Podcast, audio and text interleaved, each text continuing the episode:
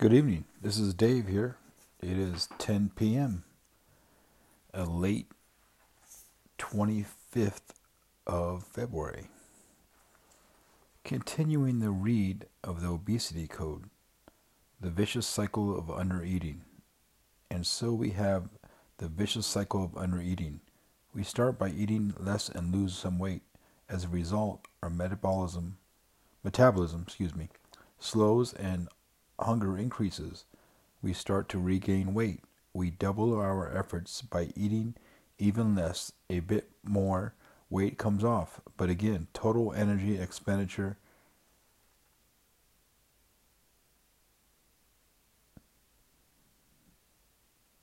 decreases and hunger increases.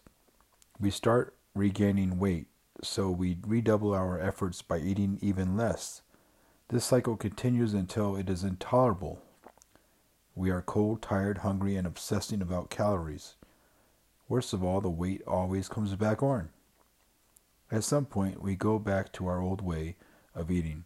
Since metabolism has slowed so much, even resuming the old way of eating causes quick weight gain, up to it, up to and even a little past the original point. We are doing exactly what our hormones are influencing us to do.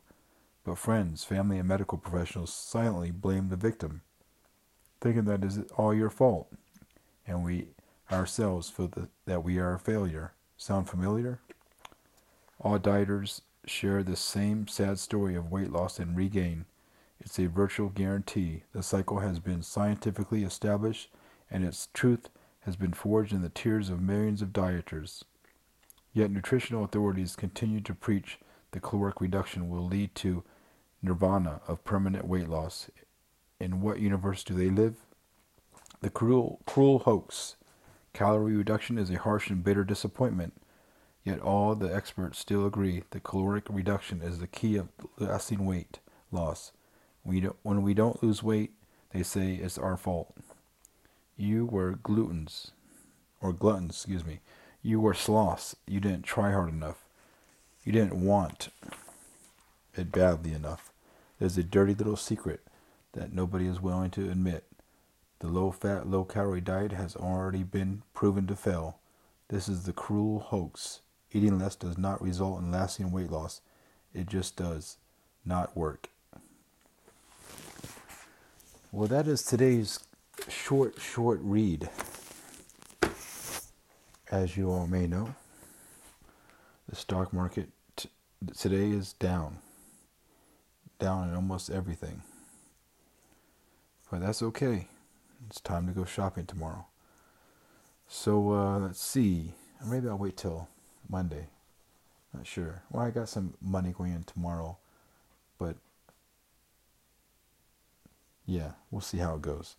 Anyway, um, today was a long day, a 14-hour day at work. I was able to do uh, 200 push-ups today. I did my fasting 16 hours and I ate 1750 calories.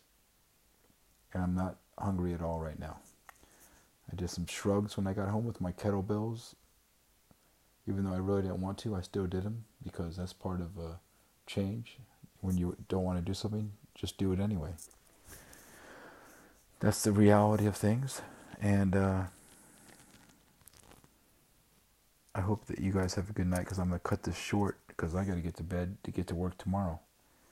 So be well. Thanks for listening to this podcast, and I appreciate all your support.